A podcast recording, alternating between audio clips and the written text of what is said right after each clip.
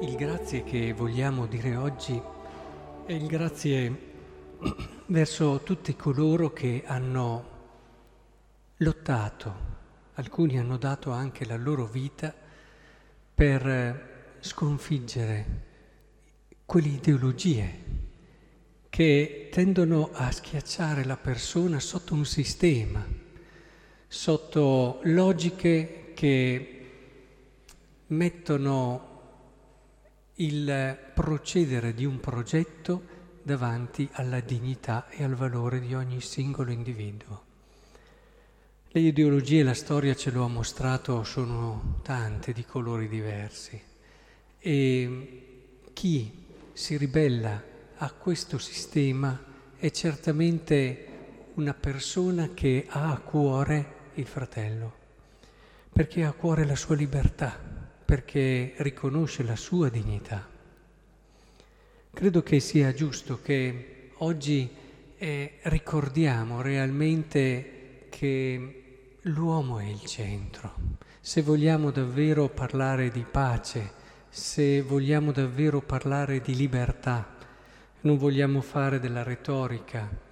eh, o della demagogia, è importante che riportiamo al centro di ogni progetto, di ogni scelta, di ogni sistema la persona. Perché la persona è capace di sgretolare il sistema dall'interno se questo non è al servizio dell'uomo. La persona non sarà mai e non si farà mai inquadrare, legare e chiudere. Questo per me è un tratto bellissimo dell'uomo la sua dignità, direi il suo tratto divino, quell'immagine divina che fa sì che anche nelle situazioni più disperate, anche in quelle situazioni nelle quali sembra che non sia possibile fare in modo diverso, quando il sistema eh, diventa l'unico criterio che la persona sembra poter riconoscere, no, l'uomo non ci sta. E sono state tante le forme attraverso le quali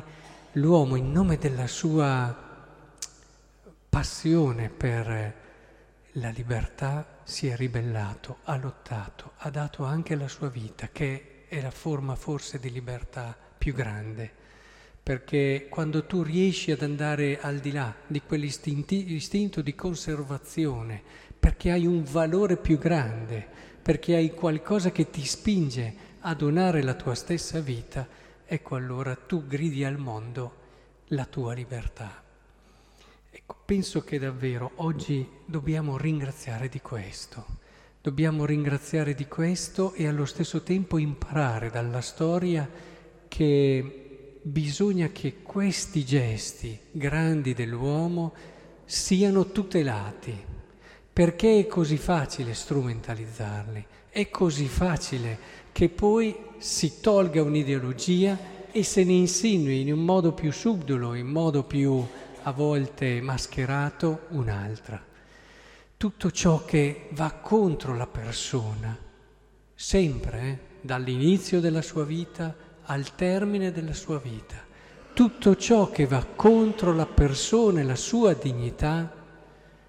credo che debba essere visto da ognuno di noi come un attentato alla libertà,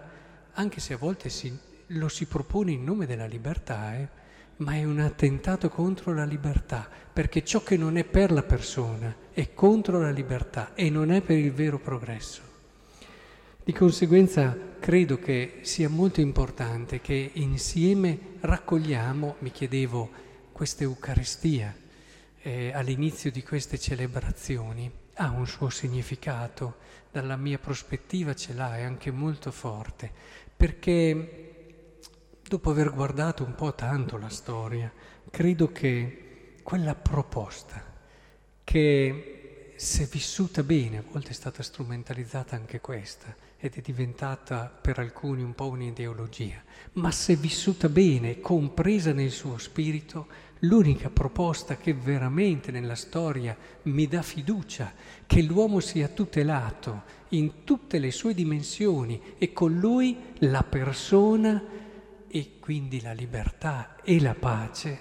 è davvero il Vangelo. Il Vangelo nella sua forma. Prendete la lettura di oggi, la prima lettura. La prima lettura di oggi parla di umiltà,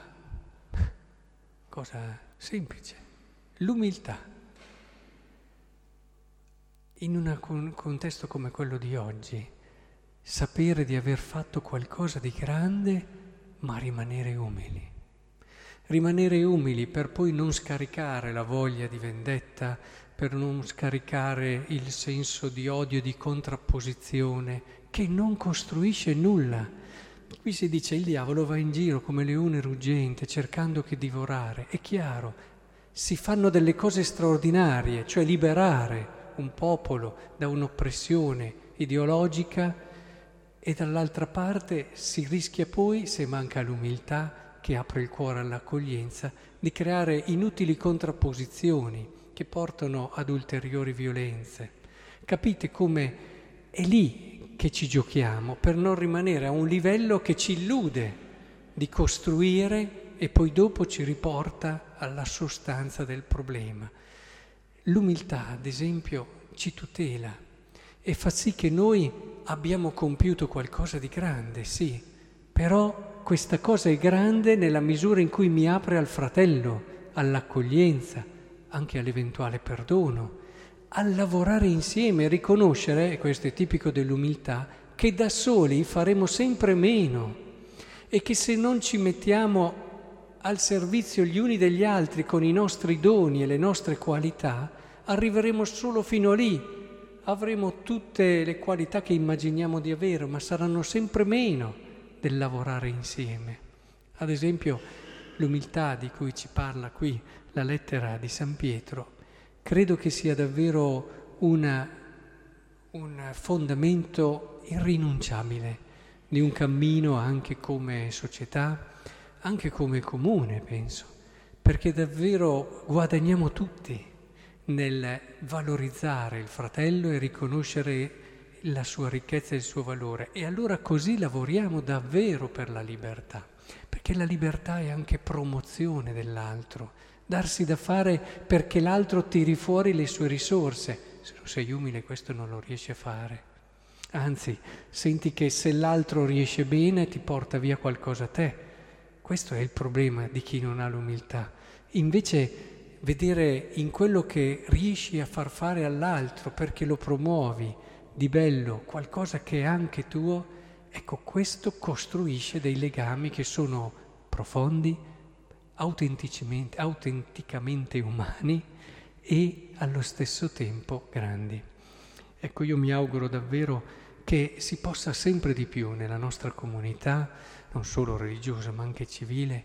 eh, camminare in questa direzione, perché è solo in questo sguardo bello, limpido, positivo, che creiamo quei legami che sono fondamento